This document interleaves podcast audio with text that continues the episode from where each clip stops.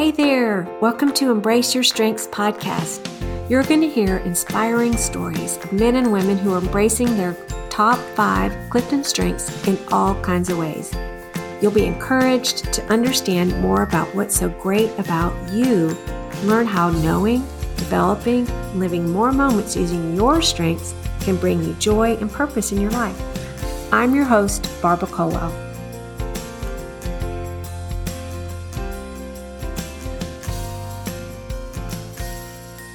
Hi there. Welcome to Embrace Your Strengths. As we launch into November, I can't believe how full October was. It's so refreshing to have the weather a bit cooler. If you've heard of Emily P. Freeman, I love listening to her podcast called The Next Right Thing, and recently have been using her Next Right Thing guided journal. It's so great to look back on the month and make observations about what the month was full of especially life giving things and life draining things. October for me was very full of travel, family, people around our table, overnight guests, and other things too. When I meet with folks to start to dive into talking about their strengths and what all that means for them, I love hearing their list similar to this, like what they've done recently too, about their gains and drains. My list was actually pretty encouraging to me. I also love seeing how my top five Clifton strengths totally correlate to what is life giving or draining for me. Some of those things on my list were connecting with people at various events that I attended, people in our home, connecting with folks, listening and interviewing people for this podcast, lots of people around our dinner table, some of those things included new folks and some that I've known for a long time, like family and friends. Sometimes it was rejoicing together at celebrations. Sometimes it was grieving over deep losses or catching up with friends and family over meals.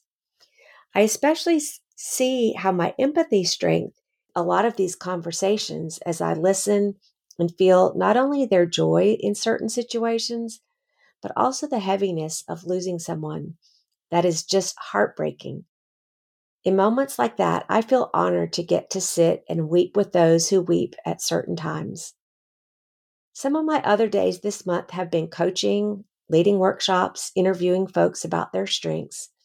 I see my maximizer strength in motion as I feel so passionate about helping people be at their best, helping them know how they're wired, and how they can see the tool of Clifton Strengths to help them understand how great they are. My adaptability strength, I think I take for granted because I can just go with the flow, juggling lots of different things at once, which doesn't seem like that big a deal to me. But as I glanced at my month and the variety of all that was on my plate, I am so grateful for the joy of the connections that I've had with so many different folks in different settings. Surprisingly, my list of drains was actually short. Making decisions and deadlines were a couple things on that list. You may have heard me say before, as I tie my top five tra- strengths together in one statement, it says, I connect with others to help them discover they matter with harmony, adaptability, empathy, connectedness, and maximizer. As I've been thinking about this idea lately, and even the platform of using my voice to let you hear from all kinds of folks that I find fascinating and so wonderfully and fearfully made, who they are matters, I think, whoa, you're doing what? You have a podcast? It is the farthest thing that I would have ever imagined. It wasn't certainly anything on my bucket list. But I feel sometimes a bit like Moses who was a little apprehensive to say yes to what God wanted him to do, or David, who was an unlikely younger brother that God, God called to be a king. But as, as I am growing in embracing my strengths, I want to help you embrace your strengths also. So I'm wondering about you as you look back on your month. Was it energizing? Was it draining? Were there moments that you were doing what you're made for? What were those kind of moments? I would love to hear from you.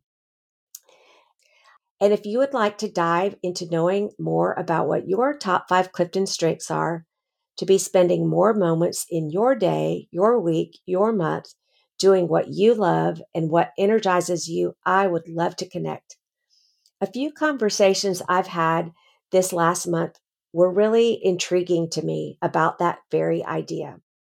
One gal said she was wondering how to articulate what her strengths are for a new job position she was hoping to get.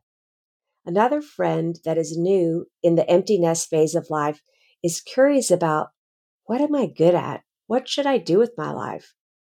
A few moms are eager to offer their coaching sessions to their adult children to help them get more clarity and encouragement about how their lives and work could be enhanced by knowing their top five Clifton strengths. Embracing your strengths can be a step for you to find more joy in your days, in your work, and to use your gifts and talents to bring glory to God. I would love to connect with you. You can reach out to me at Barbara G. Culwell at gmail.com. Happy, happy November to you. Thank you so much for listening today. I hope this time has given you hope and encouragement about how amazing you are, or helped you understand someone you know, or work with, or love. If you're curious about your top five strengths, you can take the assessment at cliftonstrengths.com.